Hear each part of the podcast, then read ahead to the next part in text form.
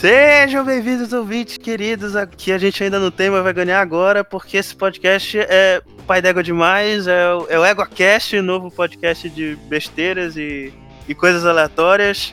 Eu sou o Caio Ferreira, falando de, diretamente de Belém do Pará.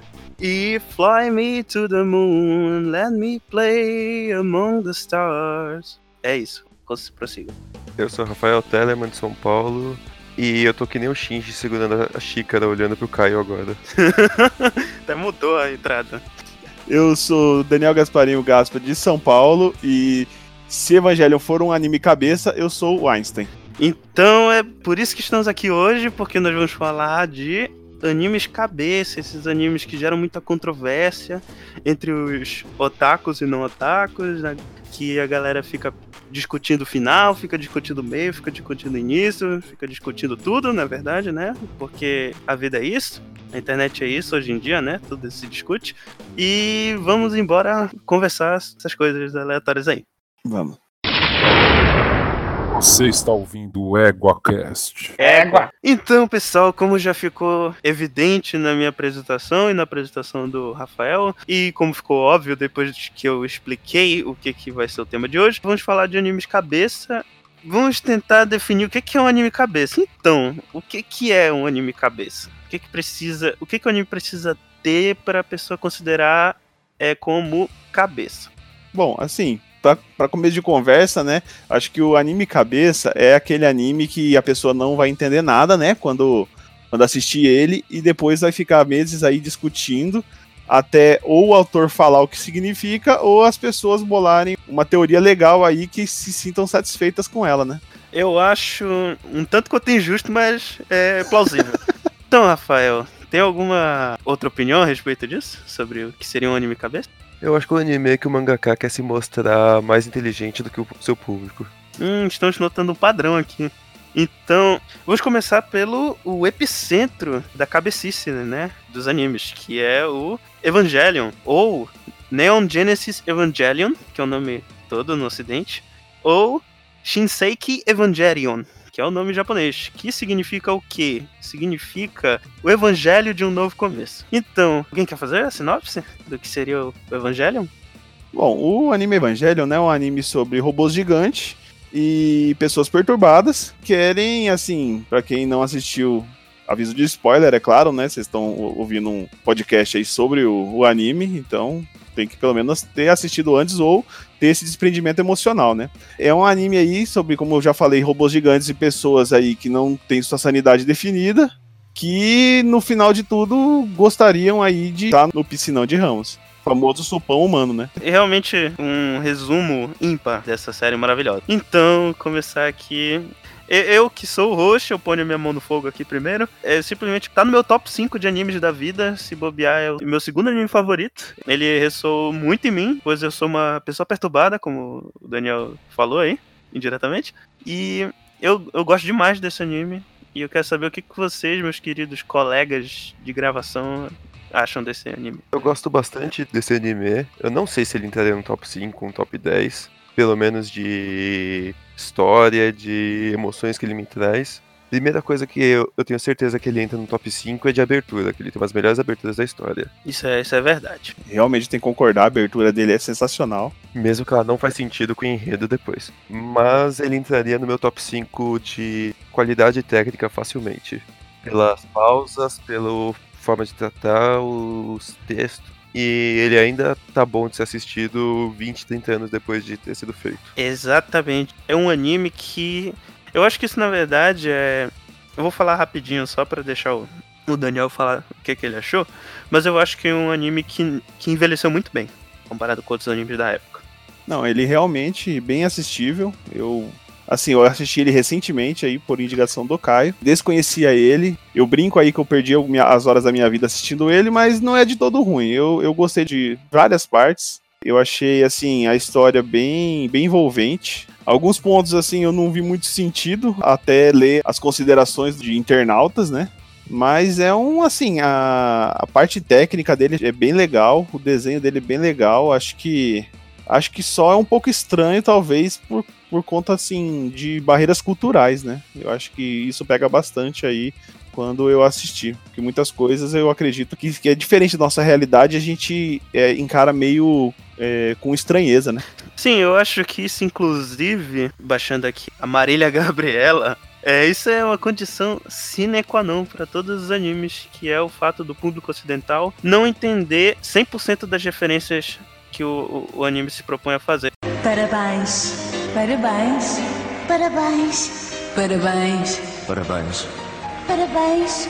Boa, Shinji. Muitos parabéns. O Evangelion, ele começou como um anime que seguia uma fórmula, que é a fórmula do, do mecha, que é o gênero de robô gigante, como o Daniel falou. E ele é muito comparado com outros mechas da época, como o Gundam, se eu não me engano, não é, Daniel?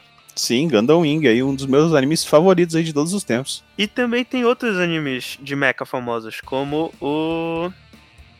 O. É, tem o, o Tengen Toppa Gurren Lagann, tem o Deca 7, Tem um gaijinho anime que é o Mega XLR. o Mega XLR, tem Macross, Isso, Macros. tem Guilty Crown, Full Metal Panic tem Mecha, mas eu não consideraria. E tem o filho que o, o Evangelho não queria, que é o Darling the Franks, que tem muitas coisas boas e muitas coisas ruins. Mas enfim, eu acho, inclusive, que muita, muito da expectativa que foi criada em cima do Evangelion, na época e até hoje, na verdade, vem dessa expectativa do gênero. Porque, apesar de ser um mecha, boa parte do anime, se você prestar atenção, assim, na narrativa, ou alguém der um guia pra ti sobre o que, que o anime realmente quer dizer, você percebe que ele não é um, um mecha tradicional. Ele, na verdade, é um anime sobre o Shinji, que é o protagonista. O que eu quero dizer com isso é que o anime ele não é sobre batalhas de robôs gigantes como a maioria dos mechas é, ou sobre alguma luta entre duas forças distintas no qual se usa robôs gigantes para tentar vencer várias batalhas nessa eterna guerra entre essas duas forças. Na verdade, o foco do Evangelion é a batalha mental dentro do, da cabeça do Shinji, a relação dele com as outras pessoas e com ele mesmo. Esse é o foco do anime. Na verdade, isso fica muito evidente no final original do anime, que é de longe a parte mais criticada do anime. Na verdade, eu acho que é a única parte controversa do anime, porque não se vê muita gente discutindo a respeito dos outros episódios do anime. Boa, Shinji. Muitos parabéns. Existe a discussão sobre a morte barra acidente do Toji. Hum, É uma cena de, sei lá, 30 segundos parada, que do nada fecha a mão e explode o cara. Não, realmente, bem incômodo. se eu bem me lembro nessa cena, o Shinji não sabe que o Toji tá dentro da, Não, não sabe. Ele não sabe que tá dentro ali, mas a gente sabe. O Shinji, ele obviamente fica perturbado, né, com que por ter fugido ao controle dele, o Eva 2, e ele inclusive dá um, um grito apavorante tirando da- o, o Toji da cápsula, depois que ele esmagou a, a, a cápsula. Se eu bem me lembro no anime, ele, ele entra no. Ele tem um. o- acho que o primeiro breakdown dele no, no anime é depois, da- depois dessa cena. Tem outros antes que ele até vai embora da cidade e volta. É, mas não, não é no mesmo nível. É, não é um breakdown, né? É mais um. Desisto. É, deixa, deixa quieto isso, não quero mais. Realmente nessa cena aí é a hora que ele liga uma chave lá e ele meio que enlouquece, né? Mas ele não fica quase impotente como ele fica depois que ele mata o, o Kaoru. E que é mostrado melhor no filme, The End of Evangelion. Mas ele dá uma piradinha lá, coitado. Porque, né? Imagine, vocês no lugar dele, como é que vocês iam reagir. E o cara, coitado, já é mega de- é, deprimido. Eu arriscaria dizer que ele claramente tem depressão, mas eu não sou psicólogo, não posso afirmar nada. Mas ele é uma pessoa que com certeza faria muito bom uso de um psicólogo de terapia, inclusive você, ouvindo, se está precisando, faça terapia. É, é bom para sua saúde. E, tipo, não desista das coisas, porque tudo na vida tem solução. Então, essa é. Eu, eu diria que é o primeiro momento do anime que é, algum acontecimento afeta de maneira muito drástica. assim. Eu acho que dá pra dizer que é o primeiro trauma do Shinji no, no anime. É, Dois pontos só. O, o primeiro é que existe uma diferença do mangá pro anime, que no anime o Toji não morre, na verdade. Ele fica gravemente ferido e não se fala mais dele. No mangá ele morre mesmo. É, no anime é, não, não deixa claro, se eu bem me lembro. Ele aparece no hospital? Aparece? Aparece, aparece, não deixa claro. É, eles dão uma suavizada a isso no anime do que no mangá, que realmente ele morre quando é, quando ele é esmagado. Aliás, eu não diria nem que é suavizada, porque se tu parares pra pensar, se tu deixares ambíguo, o peso das ações aumenta, porque você fica nessa, nessa tensão, tipo, nossa, mas matou ele ou, ou não matou? Tipo, essa incerteza eu acho que aumenta a, a angústia. Eles vão pra um lado diferente. Ah, o outro ponto é que é bastante discutido no anime que o, o Shinji ele teria síndrome do porco espinho. O que, que seria a síndrome do porco espinho? Imagina o porco espinho, ele tem tanta proteção em volta do corpo que ele não consegue abraçar outros porcos espinhos sem se machucar. Então é o Shinji que ele quer chegar perto das outras pessoas, mas quando ele chega perto ele se machuca. Então ele fica nessa de quero, mas não, não consigo. Quero, mas não quero. E, e não só isso, na verdade, a questão dos espinhos do porco espinho também machucarem os outros. E às vezes ele se afasta porque ele também não quer machucar os outros. É o- um dilema. Se eu bem me lembro, eles falam no anime, é um dilema que foi elaborado pelo Schopenhauer. Boa, Shinji. Muitos parabéns. E também da feita que põe ele como piloto e jogam ele pra enfrentar o primeiro anjo. O que que acontece? O- Bem, o que aconteceria com qualquer outra pessoa normal? Ele simplesmente apanha que nem um condenado do anjo. E o, e o anjo quase mata o Shinji. Só que aí o Shinji meio que apaga e o vai assumir o controle e mata o anjo sozinho. Mais pra frente no anime a gente descobre que é porque os Evas eles são seres biomecânicos e que tem a alma da mãe do Shinji. No Eva 01. O 02 é o da Asuka, que é a personagem multiétnica que no filme vai ser explicado quem tá lá é a mãe dela. Mas eu não lembro agora quem era do Eva Zero. Não tinha, ele era um, um protótipo. Que no caso era o clone da mãe dele que dirigia, né? Sim, a Rei. Existe uma diferença entre o Eva 01 e a Rei bem interessante, que o, o Eva 01 ele tinha a alma da mãe do Shinji com um corpo de anjo. A Rei ela tem o corpo da Rei porque o pai, de, o pai do Shinji pegou o DNA pra fazer ela, mas tem uma alma de anjo. Aí seria o contrário, né? É ironia que chama.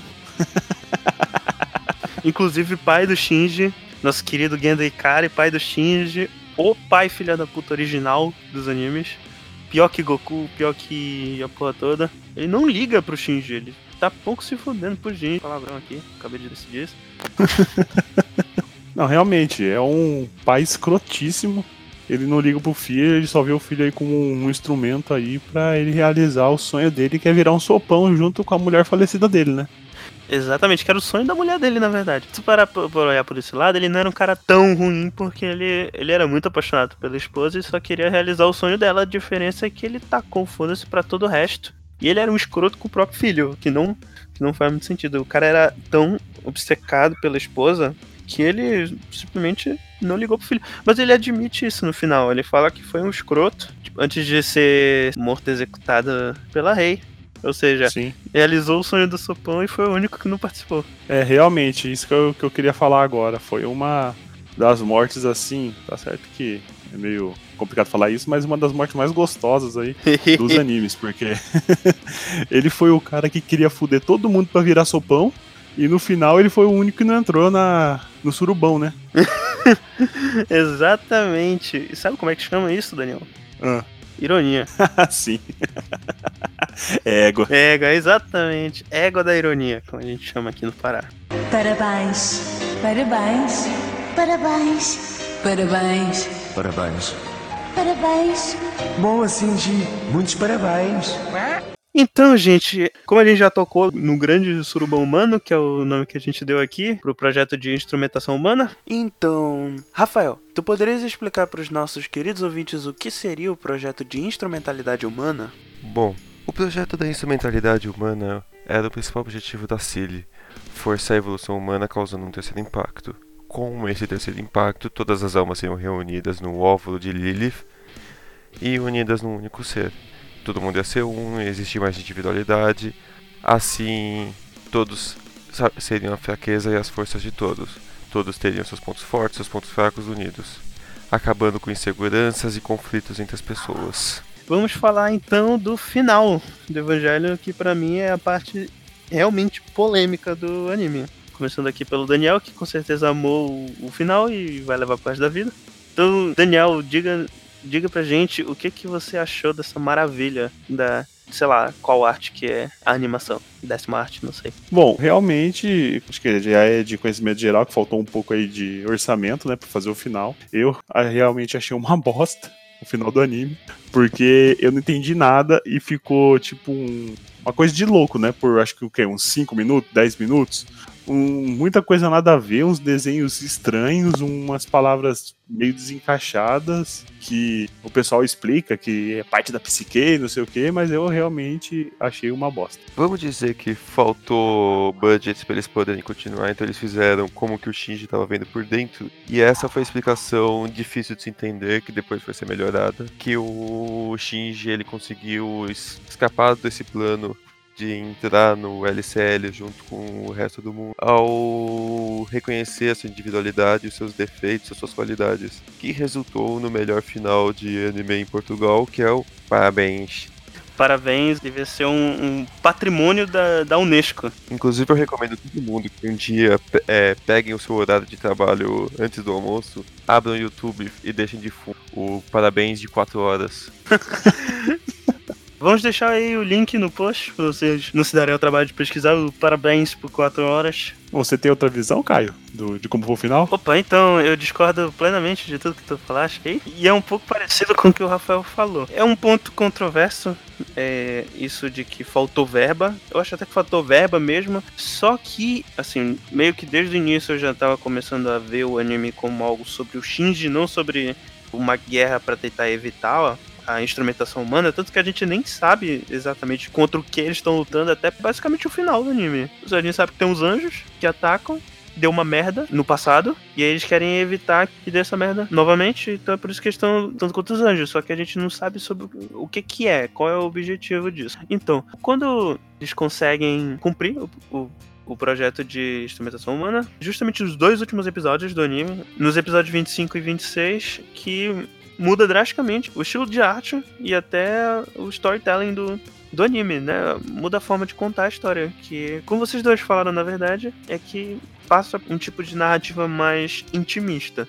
A gente é, assume de vez o ponto de vista do, do Shinji e é como se a gente passasse a ver uma sessão de psicoanálise, psicoterapia, do ponto de vista do Shinji. Isso é mais, na verdade, no último episódio, porque no episódio anterior a gente vai pulando de perspectiva em perspectiva. O que eu acho muito interessante é que eles intercalam a- os voiceovers dos personagens com os intertítulos, né? Com algumas perguntas, como se fosse uma terapia de psicanálise mesmo.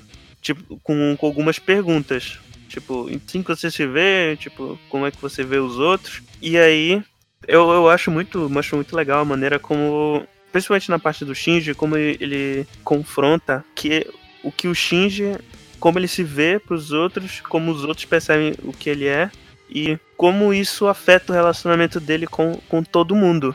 E tanto que o clímax dessa cena, o famoso parabéns de Portugal, é quando o Shinji percebe que ele pode ser quem ele, quem ele é, que se ele se aceitar como ele é, ele vai ser alguém mais feliz. E inclusive esse seria o propósito da mãe do Shinji quando ela desenvolveu o projeto de instrumentação humana, que onde todos compartilhariam as experiências, seríamos todos uma consciência única, onde uma vez que compartilhássemos todas as nossas experiências, a gente poderia resolver o problema de todo mundo, todo mundo se aceitaria e o mundo seria mais feliz, como uma grande consciência no grande sopão da humanidade. Esse é o, o final do anime, onde o Shinji ele aceita, né, a instrumentação e todo mundo fica feliz batendo palma pra ele Parabéns. o parabéns. Falado aí que o pessoal ficou viajando no final. E é, e é claro que, né, os fãs odiaram isso, ficaram pensando meio, meio que porra é essa? O que foi que aconteceu? Eu quero ver robô gigante. E aí, né, eles, em resposta a isso, né, o- o- os criadores resolveram fazer o filme do The End of Evangelion, que em tese é, ele reconta todos os dois últimos episódios, só que não desse ponto de vista abstrato, do ponto de vista psicológico, mas sim do, do mesmo estilo de narrativa que, que acompanhava os outros episódios. Só que ele muda algumas coisas, alguns pontos centrais da, da narrativa.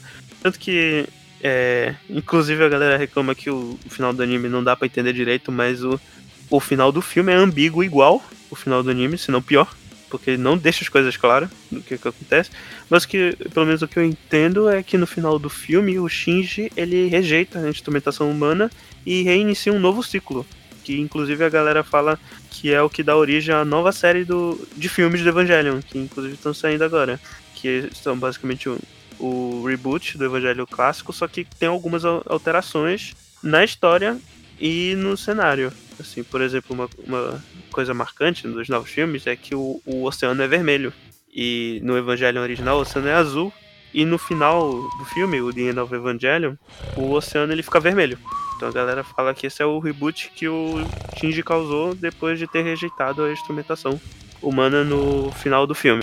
É, eu só queria deixar um parênteses aqui pra falar do plano da instrumentalização, que é o famoso sopão aí. Cara, pode ser que na cabeça da mulher faz um pouco de sentido, mas você transformar todo mundo em uma gosma pra evitar guerra, pra evitar desentendimento, mano, se a pessoa todo mundo é uma gosma, não precisa nem estar ligado um com o outro, ninguém consegue brigar, cara. Você é uma gosma. Ah, você nunca viu as meninas superpoderosas que tem lá aquelas gosmas que fazem crime? As amebas. Criou ameba, pô. Aí, Parabéns. Parabéns. Parabéns. Parabéns. Parabéns. Parabéns. Boa, Shinji. Muitos parabéns.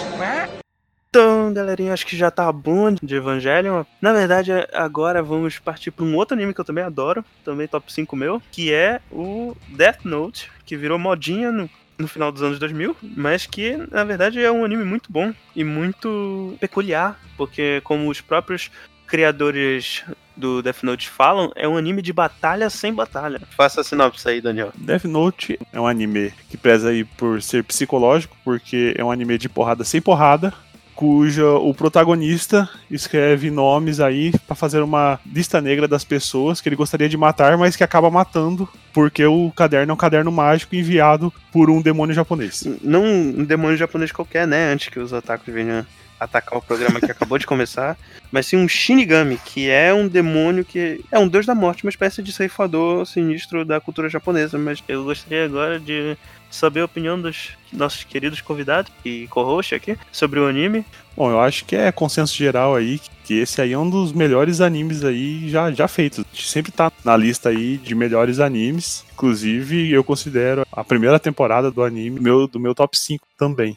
Apesar que a segunda temporada eu bem sem sal e descartável, né? Acho que vai ser um consenso aqui de que a segunda temporada, ou o segundo, ou terceiro arco do anime também, como chama, parte mais fraca do anime como um todo, mas falta aí a opinião agora do parabéns do Rafael. eu dou parabéns pra primeira parte. eu lembro que eu, por muita coincidência, eu descobri esse anime passando na TV um dia e eu lembro que eu não entendia metade do que estava acontecendo porque é muito diálogo que podia ser reduzido, mas ele era feito de uma forma totalmente diferente dos outros animes. Ele parecia muito com uma série americana live action, na forma como ele era feito, tirando o Ryuki. É, o Ryuki é, é a japonesice do anime, porque tirando realmente o elemento sobrenatural, não, é, não tem como tirar o elemento sobrenatural. Tirando o Ryuki e a Missa Missa, é, o anime ele realmente tem cara de, série ocidental, porque ele é, tem uma pegada muito mais séria. Os personagens não são caricatos, nem tem muito também aquelas expressões caricatas de anime. O, o traço ele é bem constante ao longo do anime, não tem essas variações, tipo, é aquela cabeçona com olho grande e tal. O traço até é bem realista, assim, pra padrão an- anime. E esqueci de falar o nome em japonês, né? Do anime, que é Desunoto. Que é Death Note, significa Death Note. É Death Note dito por japoneses. Exatamente. Inclusive, com base nisso, vamos aqui tentar dar um, um ponto final para a maior discussão dos fãs de Death Note. Light ou Raito? Ah, Kira. ia falar isso. É, mas assim não tem a discussão. Eu acho que tá no Brasil, tem que, tem que ir pelas nossas regras, né? Acho que é light. É light. Light, requeijão. Light É. Yagami. É light. Light lá que dá energia pro Rio. É, tem que falar brasileiro, né? Parabéns. Parabéns. Boa, Shinji. Muitos parabéns. A dublagem também de Death Note é uma das melhores já feitas dos animes no Brasil Exato. pós geração anos 90, começo dos anos 2000, que tinha Cavaleiro do Zodíaco, Yu Yu Hakusho, Dragon Ball, Pokémon, Digimon. É, porque vamos dizer aí, desculpa aí, Cavaleiro do Zodíaco, os caras dublaram só um episódio, né? Porque o resto é tudo repetição dos nomes. Não, mas é. Deixa o anime melhor, inclusive. Dublagem brasileira. Sim, claro. A dublagem brasileira deixa. deixa normalmente melhora 80% o anime. Qualquer anime. Inclusive, no, falando do- da dublagem do Death Note, o anime que tem o Coragem como o, o- o Light, e tem, ainda tem Super Choque e Pumba no elenco, não tem como não ser boa. O Matsuda era dublado pelo mesmo cara que dublava o Tai do Digimon. É, o Super Choque. É a mesma voz. Ah, não percebi. E o Pumba é o, é o Soichiro, o pai do, do Light. O Guilherme Briggs, ele, ele fez o cara do, do FBI lá que, que é casado depois com a outra menina, que é ex-FBI, que tem uma interação, uma das melhores interações aí do anime, que é a Naomi. E a noiva do Ray Pember também dubla a Mulher Maravilha, enquanto o Guilherme Briggs dubla o Superman. Olha, olha infidel- infidelidade do, é, da dublagem. Parabéns, parabéns, parabéns, parabéns, Parabéns. parabéns. Bom, assim, Gi, muitos parabéns.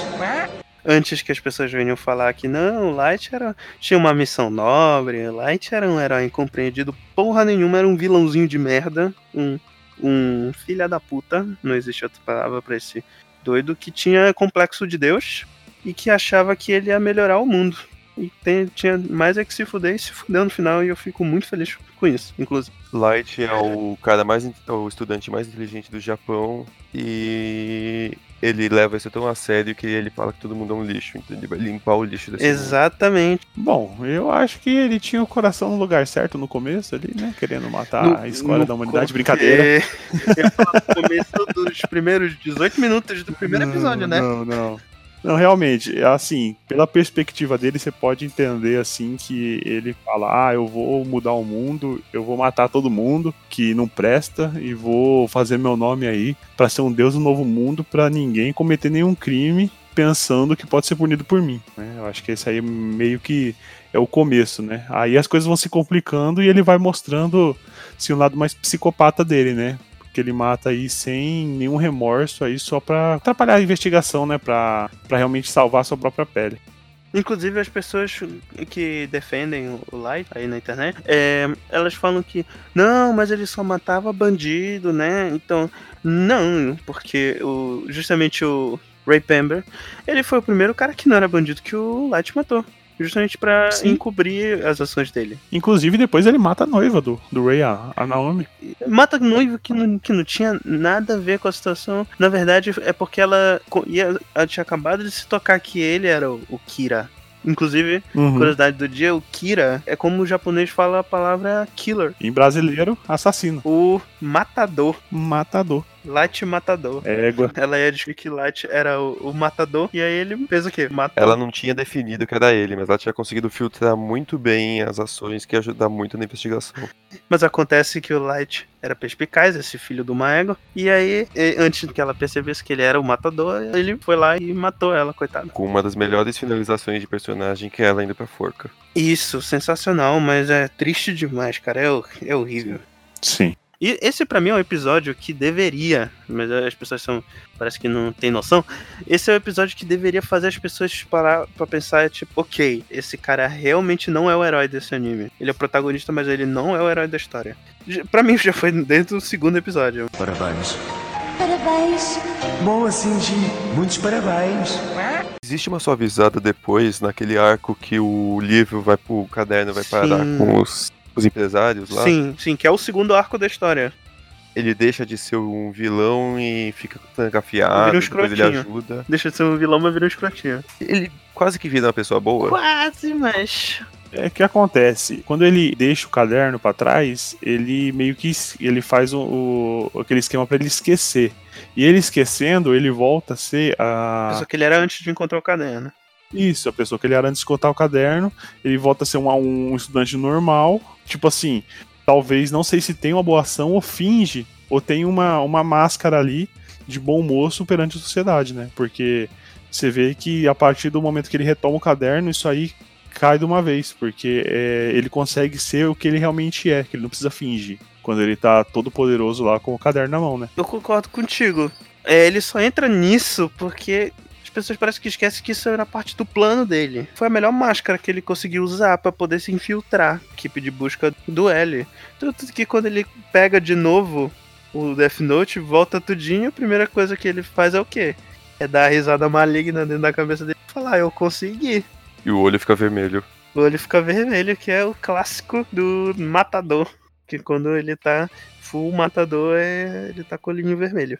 Inclusive, eu gosto muito da cena que o, que o L percebe que talvez não fosse uma boa ideia devolver o Death Note pro Light. Só que ele se assusta, né, quando ele vê o Ryuk. E aí, quando ele percebe o Death Note não tá mais na, na mão dele, ele só olha devagar e o Light já pegou o Death Note e aí cagou tudo. Poderia ter evitado no último segundo. Indo mais pro final da primeira temporada, é interessante ver que nenhum dos dois conseguiu vencer de verdade o inimigo. O L não conseguiu descobrir quem que era o Kira e, e prender ele. Ao mesmo tempo, o Light conseguiu matar o L, mas ele precisou usar o segundo Shinigami pra isso. Mano, foi, não, dá pra dizer que o Light venceu, né? Porque ele fez uma jogada. Ele venceu com, uma- com a- com aquela ajudinha. Não, mas ele já tinha a ajudinha de ter o Death Note, né, cara? O L partiu do nada e chegou muito perto de saber que era o Light. Ele tinha a ajuda da polícia, de alguma coisa, Na né? verdade, eu, eu tenho pra mim que, que o L sabia que o Light era o, era o Kira, o matador, só que ele não tinha certeza, ele não tinha provas e nem argumento suficiente pra embasar essa teoria dele. Então ele não podia afirmar que era o Light. Tanto que ele já tinha chegado, já tinha filtrado o Light que ele mandou prender o cara no final do primeiro arco e, tipo, na metade da primeira temporada. Então ele já sabia que só poderia ser ele. Tanto que ele manda prender os dois, né? O Light e a Missa. A Missa é presa logo no que ela- que ele conhece ela, inclusive. Isso. É, ela, ela é presa antes, realmente. Eu acho assim. Ele não. Eu não creio que ele teve uma ajudinha assim, apesar do Death Note, né? Que é praticamente uma arma, né? Mas o todo esse plot aí dele us- utilizar o, o Shinigami da, da missa, né? Que era apaixonado por ela, eu acho que isso aí foi tudo uma jogada assim fenomenal de estratégia dele, né? Porque ele, ele fez tudo calculado. Sim, sim. Não foi, um, não foi tipo assim, ah, uma, ah, alguém me ajudou, ou aconteceu por acidente, um Deus Ex Machina, nem nada. Foi tudo. Ele planejou aquilo tudo. Tanto que ele fala no final, eu consegui, tudo saiu como planejado. Você não diria isso também se você fosse o vilão. A gente já assume com base no que acontece na narrativa antes que ele realmente planejou aquilo. E inclusive, ele conseguiu não se livrar do inimigo dele, o L, como o outro inimigo dele, que era o, o Shinigami da missa, né? Que tinha jurado ele de morte, né? Isso é verdade, que se ele tentasse, ele falou que se tentasse alguma coisa contra a missa, ele ia matar o, o Light. Ele conseguiu aí numa cartada só se livrar dos dois. Não, ele fez o outro se matar e se livrar do L. E do mordomo do L. Sim, coitado, cara. Coitado do mordomo. Parabéns. Parabéns. Boa, Shinji. Muitos parabéns.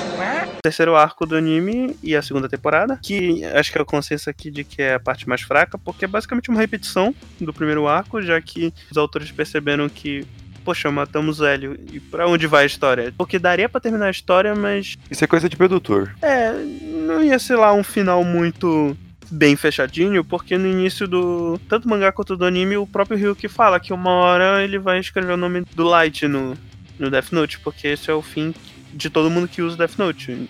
Poderia ter terminado ali, se fosse por isso, da feita que o, o Light estivesse lá comemorando. É, e aí o Ryuki falou, então, já foi divertido, mas chega disso já. Aí ia lá e matava o Light. Acabava sem ninguém saber quem era o, quem foi o Kira. Com o Light vencendo, mas morrendo no final. Porque, né? Porque eu acho que parte da mensagem desde o início do anime é essa, que não tem como escapar do, do Death Note, por mais inteligente que você seja. Mas, mas, enfim, inclusive eu acho que isso que compensa o, o, a, o terceiro arco, segunda temporada, que é o final. Que eu acho sensacional. Não, é realmente. A única, a única parte boa da, da segunda temporada é, é o final, porque acaba. não, não é só porque acaba, né? Mas. Porque o final é muito bom, muito bom. O final é muito bom porque não tem o Melo. O Melo era o, era do chocolate? Era. Era. Nossa, pior personagem, cara. Que a repórter mata ele. Meu Deus. É. É muito. Ai. O Nier é mais legal, apesar dele ser um L, L 0.5, Criança. já que não é uma É. versão.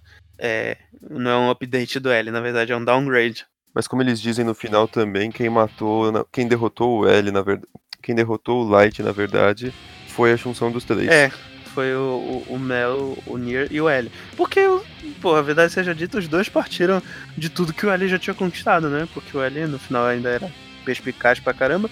E fez. E sabia que ele tinha o risco de morrer alguma hora, então ele preparou tudinho pra mandar pros substitutos dele. E é daí que tem o eh, time skip tradicional de anime, né? Da segunda temporada. E aí o, o, o Light passa a assumir uma vida dupla. Vida. é, dá pra dizer que é uma vida tripla, né?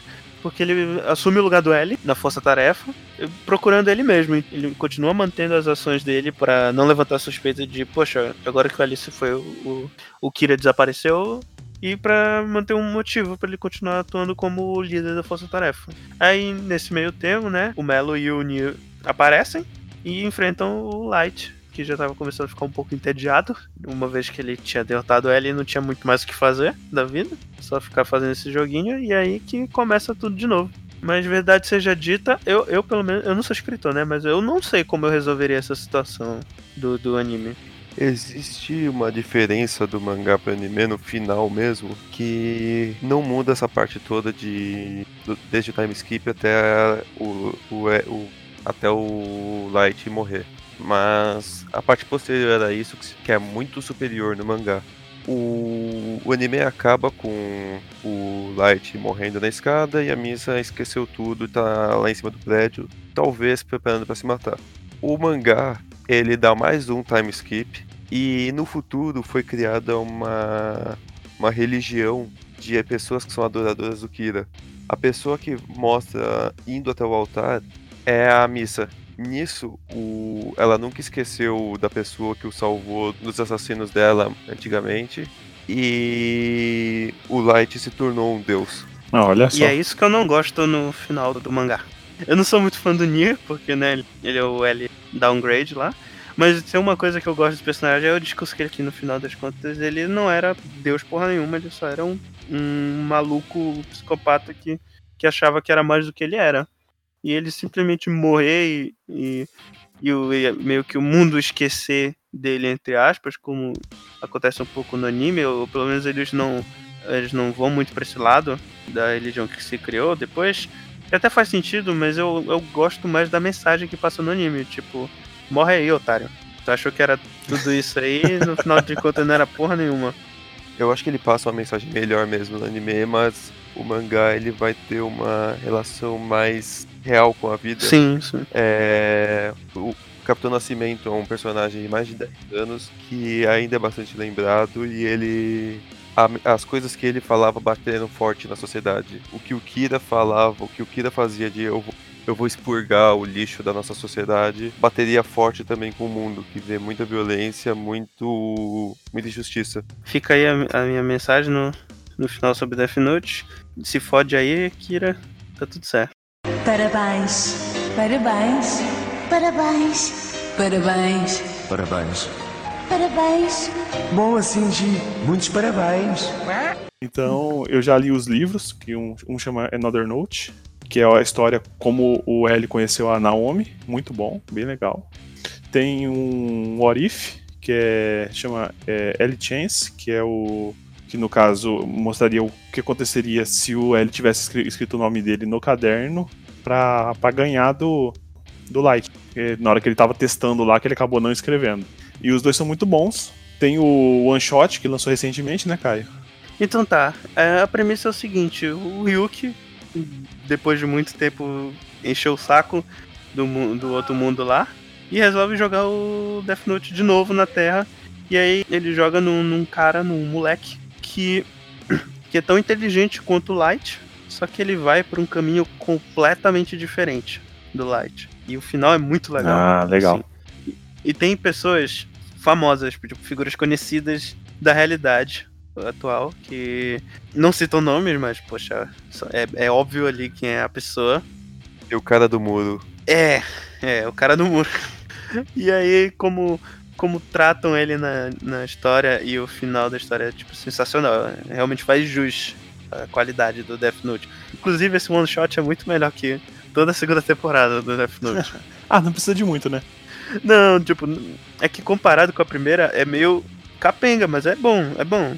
É, um- é uma segunda temporada boa. Só que esse one shot é muito bom mesmo. Tipo, é no nível da primeira temporada pra mim.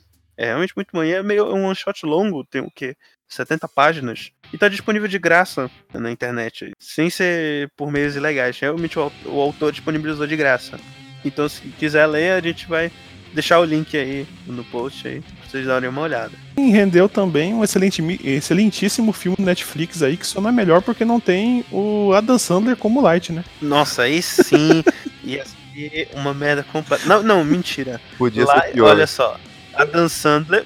Pera, rapidão. Adam Sandler como, como Light. E Ed Murphy, Quem? Ed Murphy como L. Não, o. Não. americano. O Rob Schneider como ele. Não, o Rob Schneider tem que ser o. O Matsuda. Nada, Nossa, que horror, já, já vai piorar. Aí o- Adam Sandler Já. tem que ser o L pro Ben Stiller ser o Nier. Aí as pessoas não sabem quem é quem, aí ia dar uma merda. Ia dar uma merda na dublagem, a mesma voz, a pessoa, mas quem Então, é ele? Quem é Light? Aquele cara que, faz, que fez o segurança de shopping tinha que ser o Light. Ah, sim, quem né? O Chris Rock Porque- faz a missa. Porque esse filme do, do Death Note é praticamente uma comédia, né? Chris Rock Então, com uma vez ia ser sensacional. eu, eu assisti com uma pessoa que não conhecia nada da obra original e. E ela gostou? Ela gostou bastante, porque se você não tem o, a obra original pra comparar, ele faz sentido dentro dele. Eu acho assim, se ele fosse. Eu acho que o Death Note poderia ser. Que nem o- essa história do One Shot, uma história separada. Pode ser o Ryuk jogando o caderno pra alguém e a história desenrola, entendeu? Nos Estados Unidos, muda o nome dos personagens, porque que personagem foi é, fidedigno, né? Ao, à obra original. Eu acho que isso aí que, que mais pegou. Só o Ryuk. Eu vou falar pra vocês que eu não vi todo, então. Então. Mas eu sei que ele não se contradiz, eu só não vi todo, não O consegui. Ryuk é feito perfeitamente pelo William Dafoe, que nem usa maquiagem. Sim, não precisa, ah, né? coitado, né? Mas, mas o William Defoe também não, não é parâmetro de atuação pra comparar ninguém, porque o cara é um monstro. não no sentido literal, tá? Não, nos dois sentidos, né? é um monstro no filme nos dois sentidos. Em todos os sentidos. Mas o cara é sensacional. Inclusive, vou deixar a recomendação do Farol. Vejam o Farol, que é muito, Muito foda. bom. Tem ele lá. O filme do Death Note, ele serve de parâmetro pra mim pra comparar que filme de anime costuma ser muito complicado, porque ou você faz muito técnico e quem não conhece a obra não entende nada, ou você faz muito fora da obra, como aconteceu no Death Note, e quem conhece odeia. Parabéns, parabéns, parabéns, parabéns, Parabéns. parabéns. Boa, Shinji. Muitos parabéns. Mas sabe, já fazendo a ponte, é o, eu acho que o, filme americano adaptado de anime que melhor fez essa adaptação é o do Ghost in the Shell. Eu gosto da adaptação, tipo, não se compara com o anime, na minha opinião, mas eu acho também que se você mostrar pra alguém que não conhece a obra original, a pessoa deve gostar. E eu, como, como gosto do anime original, eu continuo gostando do, do filme. Eu acho que ele é até bem feito. Ele segue na linha de refazer o, o anime original com alguns elementos de outros animes da, da série Ghost in the Shell. Mas eu acho que ele é até bem competente no, no que ele faz. E é um filme ok pra bom. Só falando um pouco antes de falar realmente do anime, o filme eu gosto dele, mas eu acho ele bem inferior ao animação. Ele perde completamente o clima de solidão e filosófico que tem pra usar as coisas que tem no anime de uma forma mais americana. Sabe o que é? Ele perde o aspecto cabeça do anime. E é por isso que a gente vai falar dele aqui e não do filme. Mas eu acho que é uma versão americanizada do, do anime. Perde muitas das qualidades do anime, mas não necessariamente ele é, ele é um de- grande defeito. Assim, eu acho que é um filme competente, mas ele não é tão bom quanto o Bom, anime. tem a Scarlett, né? Fazendo a motoca. É, tem, tem Scarlett Johansson. Tem o, o Pilo Ashback lá, que é, é um bom ator, eu gosto dele. Ele é o Bator no filme. Ele manda muito bem, inclusive. Ele é o cara que era o Euron Greyjoy no Game of Thrones também. Ele mandava bem lá, apesar do personagem ser dele ser completamente diferente do personagem dos livros, mas eu achava um personagem legal, legalzinho. Boa, Shinji. Muitos parabéns. Ghost in the Shell, que no Japão é conhecido como Kokaku Kidotai, que significa literalmente polícia móvel é de armadura. Tropa de choque. É tropa de choque móvel É que a tropa de choque é móvel, né? Você também pode traduzir como rim empilhado, segundo o Google. Empilhado. Maori. Que beleza. Nossa, ó, é um anime aí que não tem na- nada a ver né, o nome com Ghost in the Shell, né? É, é, eu, porque o Ghost in the Shell, o título em inglês, ele é mais algo filosófico a respeito da alma, né? Dentro do da casca que é o, são os ciborgues. Enquanto o título japonês ele vai mais para esse lado do da equipe como um todo. De que eles são todos meio ciborgues e que eles são uma tropa de choque, basicamente. Então aí, Daniel, faça, faça a sinopse aí. O fantasma da, da casca aí é um no, no futuro longínquo aí de 2029, né? Muito longe, que a gente não consegue nem imaginar como seria. Que aí Acho que ninguém vai estar vivo até Sim. lá. as pessoas aí conseguem acessar a internet com suas mentes, né? Porque realmente é um negócio que tá dando certo, né? A gente acessar a internet de qualquer lugar. E uma chefe de um quadrão aí que é praticamente toda máquina e não sabe aí se ela realmente é uma pessoa ou uma máquina, né? Eu acho que é mais ou menos isso aí que, que fica. Se ela realmente é ela mesma ou se ela só é um fantasma dentro dela. Um fantasma dela mesma habitando um robô. Excelente resumo, porque resume a confusão um pouco da, da história do anime. Que na verdade a história do anime, se tu, se tu parares pra pensar, tu consegues contar em um episódio de anime de 30 minutos. Só que o anime ele é, ele é mais contemplativo, né? Ele é, o- ele diferente do- dos outros que a gente falou até agora, ele é um filme. Pelo menos originalmente ele é um filme. Ele é um mangá que foi feito filme. Isso, ele é um mangá que. Que também é muito do mangá dele. É, eu não posso falar nada que eu não li o mangá do Shell. Quer falar uma coisa? Falar um pouquinho a respeito do mangá? Não, eu só sei isso pra falar sinceramente. Tá bom, né? E eu gosto do aspecto contemplativo que o, o anime traz. Porque, bem, cinema é uma mídia visual, né? E eu gosto quando as pessoas de fato usam o, visual pra contar uma história, que eu acho que, o- que o Ghost in the Shell faz muito bem. É, a trilha sonora, uma mídia audiovisual, na verdade. Ele usa a trilha sonora, o, o som, o silêncio. Muitas vezes o silêncio é muito importante no, no cinema, às vezes, e ele é muito presente no Ghost in the Shell a maneira como o silêncio é usado, cria, como o Rafael já tinha falado, cria o- essa atmosfera de solidão, de isolamento que a Motoko Kusanagi ela sente em relação ao resto do mundo, porque ela é meio que única no, na condição dela. Porque os outros têm parte de ciborgues, como o Batou, por exemplo, que tem olhos de, de máquina, mas ela é basicamente a única que é completamente robótica, assim. Então o que que é, fica a discussão, né, do anime, se ela chega a ter um- uma alma, o que que ela é? Ela é o corpo, ela é a, a- ela é ela é ela é parte de um todo, uma alma. Essa é uma discussão filosófica que é por isso que a gente botou o Ghost in the Shell aqui nesse episódio.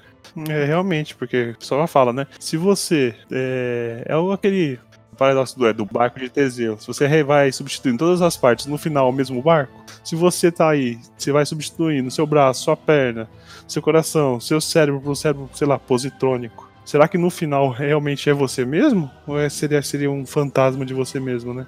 Aí o Altered Carbon também. Sim. Altered Carbon. Eu não vi Altered Carbon ainda. O pessoal falou que é meio mais ou menos a primeira temporada, apesar da É, premissa. Na verdade, foi eu que falei. Ela é a melhor série de Cyberpunk com final ruim. Oxi. e olha que eu vi pouca coisa com, com final ruim, sabe? Tipo, que eu gosto, assim. Fazendo só uma, um parênteses, o Altered Carbon ele parte da premissa que é um mundo futurístico, mas que não é essa parte importante dele a princípio, que as pessoas elas conseguiram colocar a alma delas em discos que ficam na nuca. Você pode tirar esse disco e colocar num outro corpo e seguir em frente. Hum. Então você driblou a morte. A única morte real é se você quebrar esse disco. O- as pessoas mais ricas, como o Cyberpunk sempre tem, elas conseguem fazer backups do disco para se o disco for destruído, elas poderem ter um outro corpo, uma outra mente, e elas conseguem ter os melhores corpos. Então vai ser um vai ser o cara que ele vai poder fabricar os seus próprios corpos idênticos para sempre ficar igual. O cara que ele vai poder botar imã na mão para poder puxar a arma. A mulher que ela vai fazer um negócio mais sexual e o suor dela vai ter feromônios que vai melhorar a relação sexual. Enquanto se você for pobre, você vai ter a casca mais porcaria que encontrar. Como mostra no primeiro episódio, uma menininha que é atropelada e quando os pais vão reencontrar, ela virou uma velha. É que bela bosta, né? Essa realidade. Como todo cyberpunk tem que ser. Inclusive, essa é a realidade que a gente é apresentada no Ghost in the Shell, uma realidade bem merda. Com tanto que a, a nossa protagonista fica filosofando a maior parte da, tra- da trama. E no final aparece um outro cara, né? Que tenta filosofar junto com ela. E aí tem uma briga, porque meio que tem que ter, né? No, no filme, pra ter algum tipo de conflito que não seja um conflito filosófico. Eu ficaria só no conflito filosófico, porque eu gosto dessas coisas, mas é anime, é anime, né? Então, é porque eu também vi o filme faz tempo, eu não lembro em detalhes todos os elementos, assim, da, da narrativa. Tanto que o, o próprio filme com a Scarlett Johansson, ele, ele me deu uma lembrada, só que, se eu bem me lembro, ele insere elemento, elementos de outros filmes. Por exemplo, os cachorros do Batou não estão no, nesse filme, estão no, acho que no Standalone Complex, ou no segundo filme. A origem da Motoko também tá em outro filme. Ah, é verdade, não tem. Não tem no filme original. Parabéns, parabéns, parabéns, parabéns, Parabéns. Parabéns. Boa, Shinji. Muitos parabéns. Tá, agora como já tá ficando grande o episódio, a gente vai só citar alguns animes que pode ser interessante pra galera ver. Tem o Elfen Lied, que é um anime que tem um título em alemão, inclusive o título deles em japonês é Erfenrito, que é como o japonês falaria, Elfen Lied, e Elfen Lied em, em alemão significa canção élfica ou canção do- dos elfos. E é basicamente um Stranger Things mega violento com nudez gratuita. E Bom, é praticamente um cenário aí que aparece, começa a aparecer gente de chifre tem braços invisíveis. e as pessoas de chifre que se acha melhor, se acha melhor que quem não tem chifre. Exato, sai dilacerando todo mundo. De maneiras extremamente sangrentas. É, eu tô rindo, mas é de nervoso. Inclusive, eu falei da- do Stranger Things na zoeira, mas não é 100% zoeira porque os irmãos Duffer falaram que, de fato, El- Elfen Lied é uma inspira- foi uma inspiração pra eles, pra- pra Stranger Things. A personagem da Eleven é muito inspirada na Lucy, do Elfen Lied, que é a protagonista, de certa forma. Boa, Shinji. Muitos parabéns. Então, outro anime aqui que o Sol Daniel viu, que eu ainda vou ver, é o Mobile Suit Gundam Wing, que em japonês é o Shinkido Senki Gundam W, que eu não sei falar em japonês, que significa literalmente novo relatório para celular Gundam W. E isso no- na, na tradução livre do Google Tradutor, né? Exato, aqui ninguém, infelizmente, ninguém fala japonês. Acho que alguém que fala japonês e tá ouvindo já deve ter percebido isso, mas a gente faz o que pode. E é o que? É um anime de mecha, cabeça, de acordo com o Daniel. Eu acho que ele pode explanar um pouco mais sobre o que, que ele acha, brevemente, Sim, a série Gundam, ela, ela são vários animes, né? Não são só um, esse aí é o meu preferido. E é uma, uma- meio que uma guerra que tá rolando entre as colônias em órbita. É, tem várias colônias humanas, meio que tretam contra o, o pessoal da Terra, né? E cada colônia resolve é, criar um, um robô, que é o Gundam, né? Que é feito numa, numa liga de Gundanium, que é uma liga super resistente, por isso chama Gundam. E eles resolvem é, treinar e enviar quatro adolescentes com vários problemas psicológicos para matar geral na Terra e tocar o terror. É praticamente isso. Excelente. É, porque Por que não, né? porque mandar pessoas com treinamento e em perfeitas condições de suas faculdades mentais, é, e quando se pode manter gente instável para fazer o trabalho, porque É, realmente eles são treinados, é assim, eles estão no ápice da forma física, mas psicologicamente são totalmente destruídos. o que não serviria de muita coisa na vida real, mas Boa, Shinji. Muitos parabéns. tem o Mirai Nikki, que significa literalmente Diário do Futuro, Diário do Trunks do Futuro, que é a recomendação aqui do Rafael Tellerman, que eu não conheço esse anime, então explique um pouco, um resuminho rápido aí. então. O Mirai Nikki ele é um pouco mais popular, mas ali ainda tem algumas questões que você pode colocar por trás, menores. Que ele foi o anime modinha 2012, assim como nós tivemos é, Attack on Titan e Sword Art Online antes e depois. O, basicamente, 12 pessoas no, no Japão recebem o poder nos seus celulares de visualizar o futuro de alguma forma a partir de como eles escreviam o diário nos seus equipamentos. O, o protagonista, chamado Amano Yukiteru, ele era uma pessoa apática que escrevia tudo no seu celular sem falar de si mesmo. Logo, o seu diário ele falava tudo o que ia acontecer Hum, é, em seguida, mas não falava o que ia acontecer com ele. Outra pessoa que aparece por perto, que se Nova tornou a, a garota dos sonhos de muito otaku, é. A, a waifu de muito otaku é a. Não me fugiu. É a menina de cabelo rosa, conhecida como Yono Gasai, que ela é uma psicopata apaixonada pelo Yuki, como ela chama, que o diário dela falava tudo o que acontecia com ele, logo ela tinha o diário do Yuki. Cada diário ia reportar de forma diferente. Você tinha o diário da fuga, o diário do detetive, diário auditivo do, do cara que era cego. E a pessoa que sobrevivesse no final desse jogo mortal se tornaria o novo deus. Você vê alguns embates sobre como funciona a, a mente das pessoas, como que uma pessoa influencia a outra e o que cada uma pensaria de um mundo melhor. excelente. E a gente vê essa mania, né, do japonês de querer ser deus de alguma coisa, né? Pa- Parece que é um objetivo do povo japonês.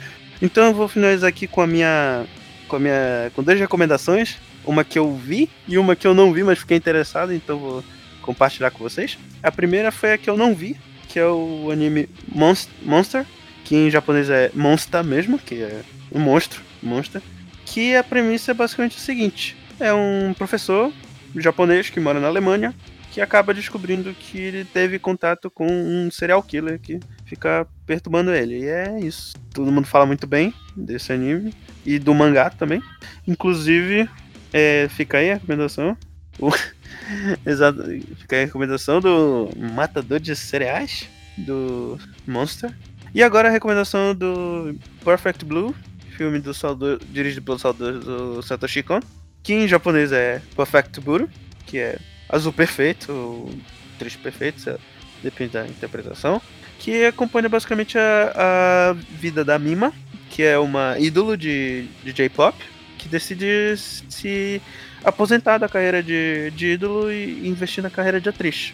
E isso é recebido com certa surpresa pelos fãs, em especial por um stalker que começa bem a stalkear ela e a vida dela começa a ficar num, num suspense maluco. E inclusive o fato do filme ser cabeça é porque ele é um suspense psicológico muito bem feito, te deixa mega ansioso e te faz pensar em vários momentos se o que você tá vendo é a realidade ou não.